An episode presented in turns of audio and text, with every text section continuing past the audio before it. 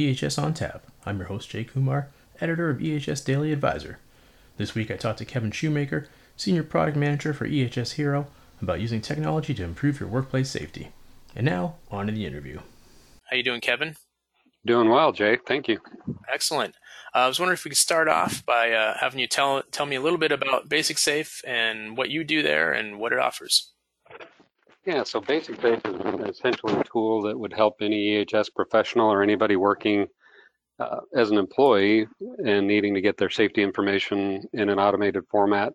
It's a software as a service product where we allow people to both author and manage their lockout tagouts, their SDSs, their incident management. There's just so much to do anymore with the OSHA regulatory requirements and the EPA and DEQ regulatory requirements that you know you're supposed to keep your incident records for seven years keep your sds's for 30 years keep your training records for 10 years or you know everything's got time limits on it and record keeping requirements. And we keep track of that for people and allow them to automate those processes so that they can get out on the plant floor and spend time observing their people showing their people how to work safe doing things to implement and improve safety instead of doing administrative tasks Excellent. And full disclosure, we're, we're both owned.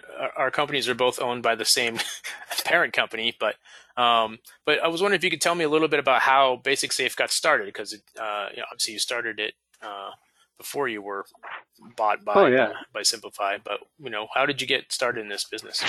It's a pretty interesting story. We had a we, my background. I'm an electrical engineer by by education and by licensure and everything, and so we were doing manufacturing automation in a uh, actually a Kraft Heinz facility, and I got to be friends with the safety manager there, and he he said, you know, I have to go to all these different places to get all my safety information to get my employees their safety information. Couldn't you got really good programmers? You guys are automating this line.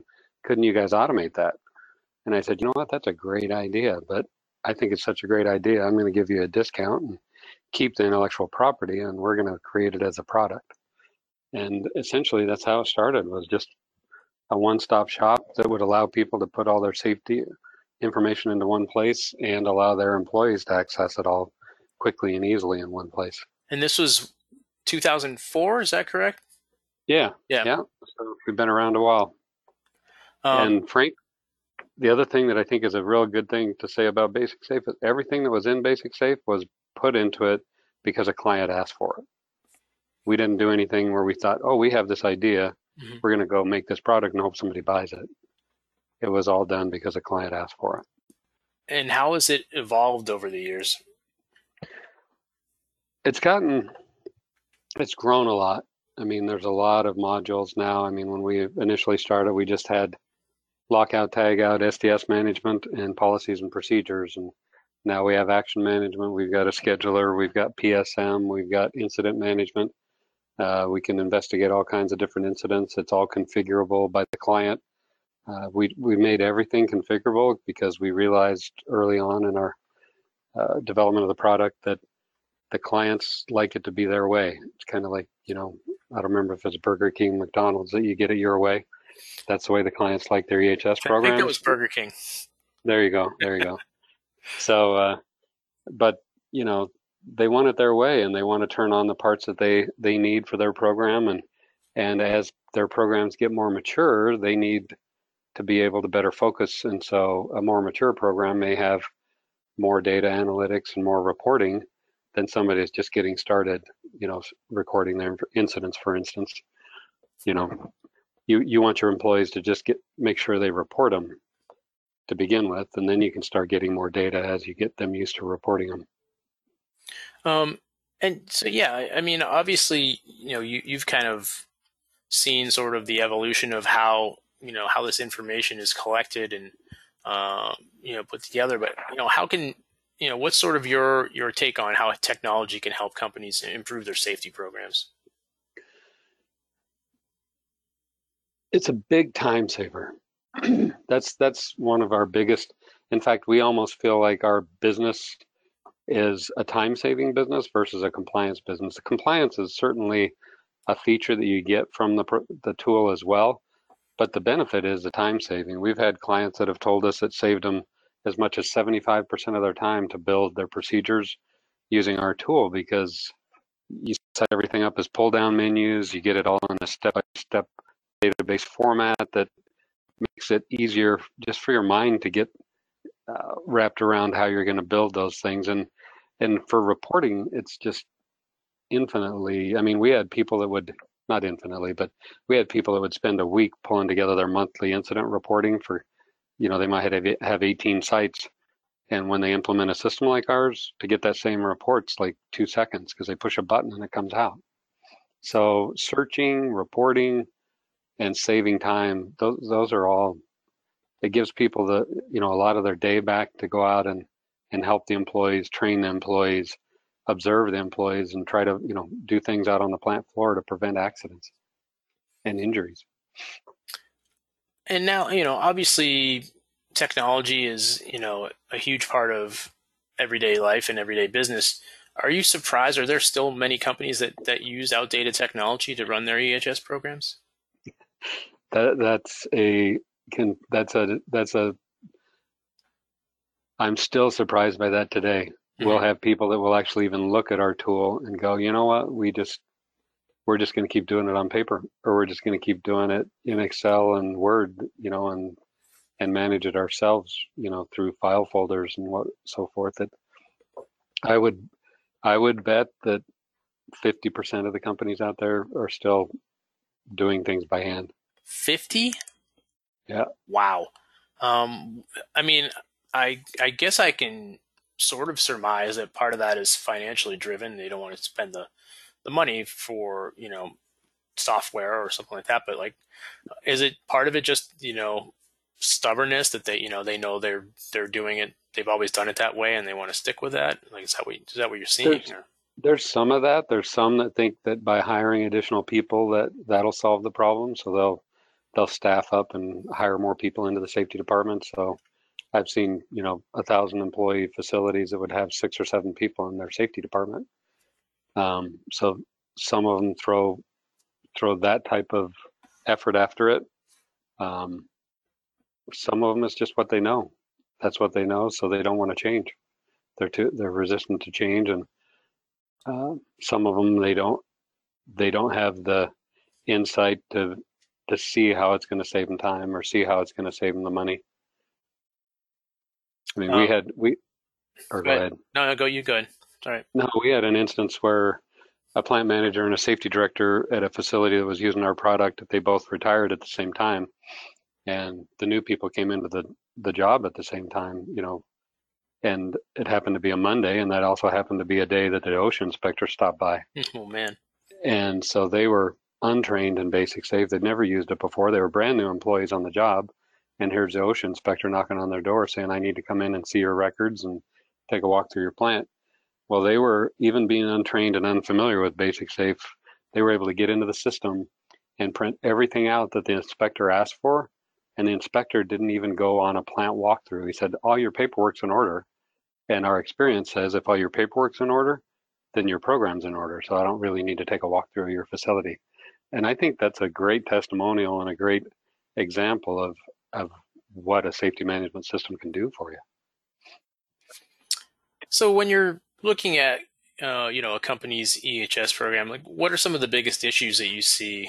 Um, you know, as you sort of go in, you know, visit these different companies, as whether they're clients or not.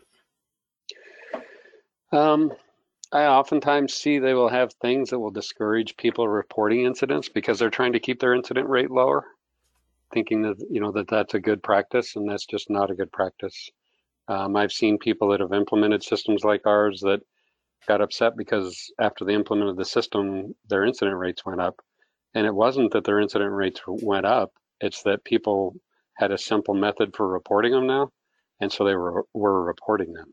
They didn't really go up; they just were being underreported before because right. people would just, you know, so and you know just the paperwork associated with it. You know, if you've got a thousand employees and you're having them go through, you know, a hundred trainings a year, that's that's a lot of employee records that you have to keep when you start thinking about seven years of records. And if you're putting those into file cabinets, trying to keep that organized, trying to find those those records. You know, when you have SDSs, uh, we've got companies that have 4,000 chemicals they use in their daily, you know, daily jobs in their facilities. And think about trying to trying to go through binders to find, you know, somebody got a chemical in their eyes and you got to thumb through a binder to find the right binder and the right SDS versus just searching for it and getting it in like two seconds and finding out what you need to do to treat that person to save their vision because they got some chemical in their eyes. Right. I mean, our you know our mission as basic safe was we build software that saves lives and we make it usable and useful. And it's to hear stories from clients that they saved a guy's vision or they you know they feel like they prevented an accident by using our software. It just is it just makes me feel good about the job we do. And, you, you're still seeing a lot of binders out there. I, I remember you know i used to work um, on healthcare safety products, and you know we dealt with MSDS and SDS, and uh, yeah, the binders were like the big thing. You know, everybody kept all those sheets in their in their binders. You still you're still seeing those, huh? Oh yeah, every every doctor's office I go to because I, you know, you just chat with your doctor as he's examining you or your dentist or whatever. I, eventually, they come around to asking me, "What do you do?" And and I, I said, "Well, we help people like you. You know, with your safety program? What do you do for your SDS sheets? Oh, we have them up front. They're right behind the receptionist. and half the time their nurses will go, what? I didn't know you had those up there. Because, you know, they just don't train their people, don't know right. where things are. And, and it's just not really what the intent of the regulatory requirements are. What, um, speaking of the regulators, um, you know, how, how has their position changed over the years in terms of, um, you know, having that information, you know, uh, having those records stored on, you know, in hard copies as opposed to, uh, you know, now making it digital. Uh, how, how have you seen that evolve? Well, like that one that went to that one company that, you know, didn't even do an inspection. I think he was pretty pleased with the fact that it was automated and they literally instantly could find every record he asked for. So I think I think it depends on your inspector a little bit. I've also I've also heard from other clients of mine where the inspector would come in the facility and say, "Okay," I uh, and walk over to their router and disconnect it and say, "Okay, now show me all your records." Oh wow! So what happens there? Well, for those clients, I had uh, instructed them to use the mobile app. So grab your phone and show them, or grab your iPad because it's still you know, if you still have service through cell signals or, you know, and then I mean, I guess if the guy really wants to be a, a difficult, you know, inspector, they could say, well, you know, let's shut down your cell service or shut down your cell signal, assuming you lost power here. So they, they have a little bit of a valid point because if you right. lost power and you couldn't get out there to the internet and you had somebody get hurt, what are you going to do? So what's the answer? I think I think having the uh, every every module we have, we have it set up to where you can dump it out as a hard copy. So you can dump all your reports, all your files, all your da- data out as hard copies. It's just it's a redundant system that's only set up for those outliers like losing power completely or something like that. Usually, even if you lose power, you're going to still have access on your mobile phone. And so we've developed standalone apps that'll run even if you don't have power. Oh, okay. Uh, you know, or even if you don't have cell service, you can still have your lockout tagouts on your phone, still have your SDSs, still report an incident, still have your policies and procedures. All those things can run on your phone, even if you lose service. So as long as you have a mobile device that's available to, to an employee or a supervisor, you would have coverage through our system. But um, it is it is a challenging, stressful thing to go through for someone being audited, I think, or inspected.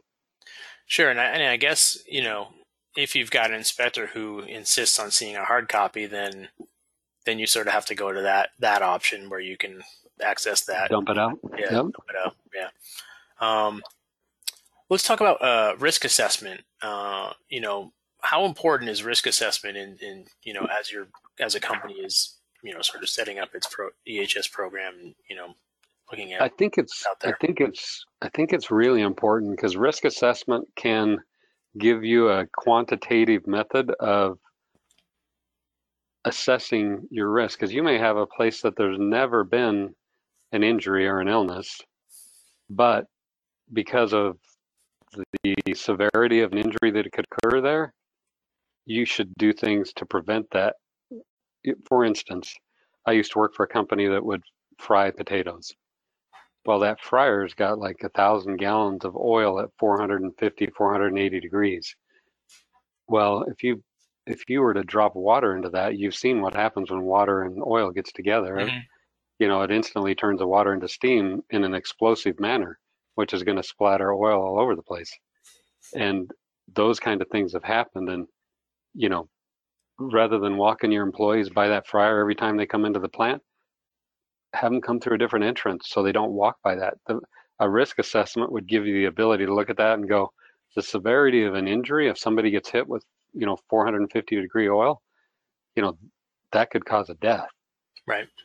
You know, so so it gives you a, a quantitative method, and it also gives you a quantitative method to go, okay, we did all this work this year in our EHS program. We developed these procedures, we re-engineered these these things, we re you know, we revamped the whole methods for getting in and out of the plant, all the different things that you did, your exit strategies for emergency exits, that kind of stuff.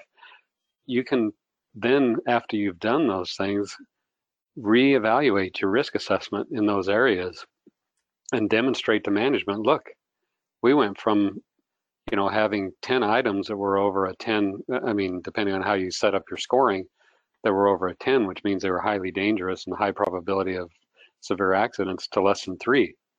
So you can show progress, and I I think that's one of the things that I uh, that I kind of missed when we were talking about. I, I guess I mentioned the reporting, but having accountability and measurability. You know, the old saying goes that if, things that get measured improve, and so right. just the fact that you now have methods, you know, how many audits are getting done on time, how many injuries are getting investigated on time, how many near misses are getting reported, how many you can all that measurability and accountability is now in your system. You can look at your risk assessments and go, you know, we re- we reduced the overall risk assessment totals for this plant from you know 300 to 100 in three years. That's a big deal. You know.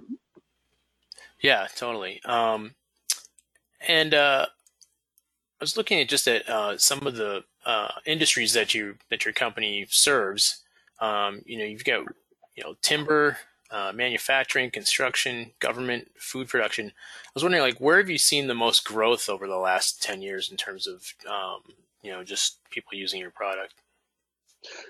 In the manufacturing realm, and I think they're the ones that get a lot more attention, you know, from OSHA inspectors because they mm-hmm. typically have a lot of employees. But I'm also starting to see and have seen for a little while a lot of growth in the construction industry. If you look at areas that are more dangerous. Construction industry is one of the more dangerous industries. And I think because of that, they're getting a little bit more attention. And so I, I think we're going to see come the struggle with the construction industry is they do projects all over the place mm-hmm. at different sites with different risks and different you know different challenges every place that they go sometimes and so there's there's a lot to stay on top of a lot of documentation a lot of training that needs to be done and and it's a cost to the company. And so a lot of companies struggle with, you know, making money and being competitive and absorbing that cost. But I think construction is going to be a big, a big one. And I think government entities are getting a little more uh, conscious of it. Uh, there's a lot of states that have kind of been of the attitude of, you know, OSHA doesn't really regulate us because that'd be like, you know, we can't we can't find our own government entities, you right. know, and so they have not paid as much attention to it. But there's some states like Ohio, they they actually enacted some legislation where they can make the, you know, the the people that are making those bad decisions, like we're not going to have a safety program, or we're not going to do the safety training, or we're not going to use the PPE. Those people can become personally liable in in the state of Ohio. And when that happened, it was funny how many people wanted to have good confined space programs and good, you know, lockout tagout programs after that. But before that, they were it wasn't as big of an issue. Hmm. So I think I think that's going to become a bigger opportunity as well. Um, be, go ahead. Are you seeing? Uh, I know that uh, inspections had you know kind of quieted down, obviously because of COVID. Uh, are you seeing things picking up now uh, as, as, you talk to your clients? I have not heard of things picking up. No. I think it's still, I think it's still, they may, they may, you know, check the paperwork, make sure you're doing your paperwork right. But I don't, I have not heard of there being uh, inspections starting up again. Not, not at the frequency they were before COVID. And of course, there's, you know, I guess uh, I've heard the possibility too of, of remote inspections, as you know, you don't necessarily have somebody come out to your site. You know, it might might be done sort of, um, you know, electronically. Um, but nevertheless, uh, I imagine you're still telling your clients you need to be, you know, uh, tracking everything. Oh yeah, yeah. We we actually have some clients that actually give OSHA a temporary password into our system so they can see all their documentation and see all our investigations on incidents and so forth. So, you know, it just depends on the company. Some some have a really good relationship with OSHA, like their VPP, you know, they're part of the VPP programs and they they really are wide open to OSHA coming in and seeing what they do. And some people that still kind of don't realize that OSHA is there to help them, not necessarily to punish them, unless they're, you know, doing illegal things. Right. Um, so let's sort of, you know, I know it's always difficult to sort of predict the future, but you know, you mentioned earlier that sort of 50% number of 50% of, um, you know, people still are using, you know, uh, paper or, you know, sort of, uh, old school documentation for their safety programs. Do you see that number rapidly going down, or is it still going to be kind of a slow sort of adoption rate uh, as we as we move forward? I think it. I think it's a cost thing. I think safety people are not very good at convincing, you know, this the management suite of people to spend money on safety.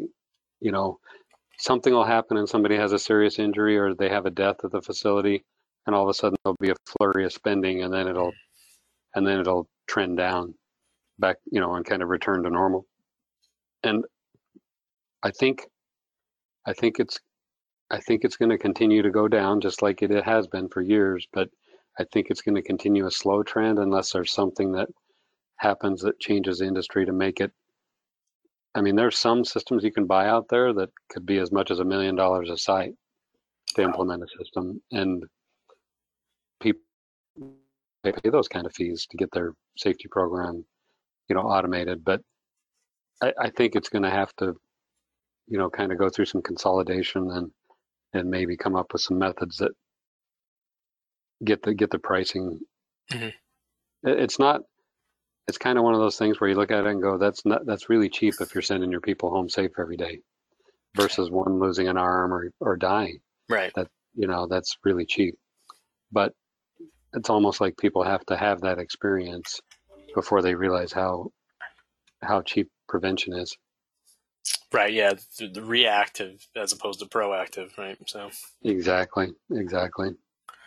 Uh, well, Kevin, uh, I want to thank you for joining me today. This was uh, very educational, and I'm, I'm sure we'll uh, we'll have you back in the future to talk about uh, various safety issues. So, thank you so much. You bet. That wraps up episode 81 of EHS on Tap. You can find more information about the show and listen to on demand episodes at ehsdailyadvisor.blr.com. You can subscribe to the show on SoundCloud, Amazon Music, Google Play, iTunes, Podbean, or wherever you get your podcasts. Thanks for listening, and I hope you join me next time.